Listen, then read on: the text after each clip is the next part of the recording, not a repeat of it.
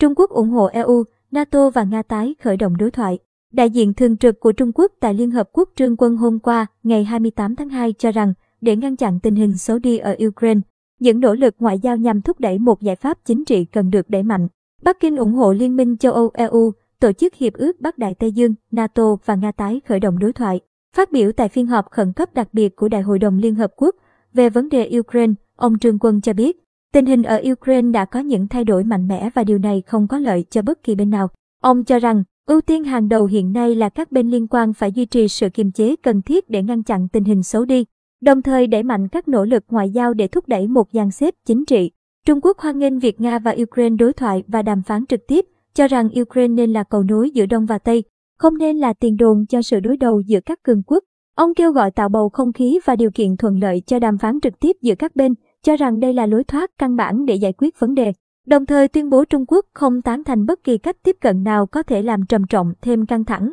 Ông Trương Quân cũng cho biết, Trung Quốc ủng hộ các cơ quan của Liên Hợp Quốc tiếp tục thực hiện công tác viện trợ nhân đạo tại Ukraine, đồng thời ủng hộ EU, NATO và Nga nối lại đối thoại, hướng tới thiết lập một cơ chế an ninh châu Âu cân bằng, hiệu quả và bền vững để đạt được mục tiêu hòa bình và ổn định lâu dài trên lục địa châu Âu.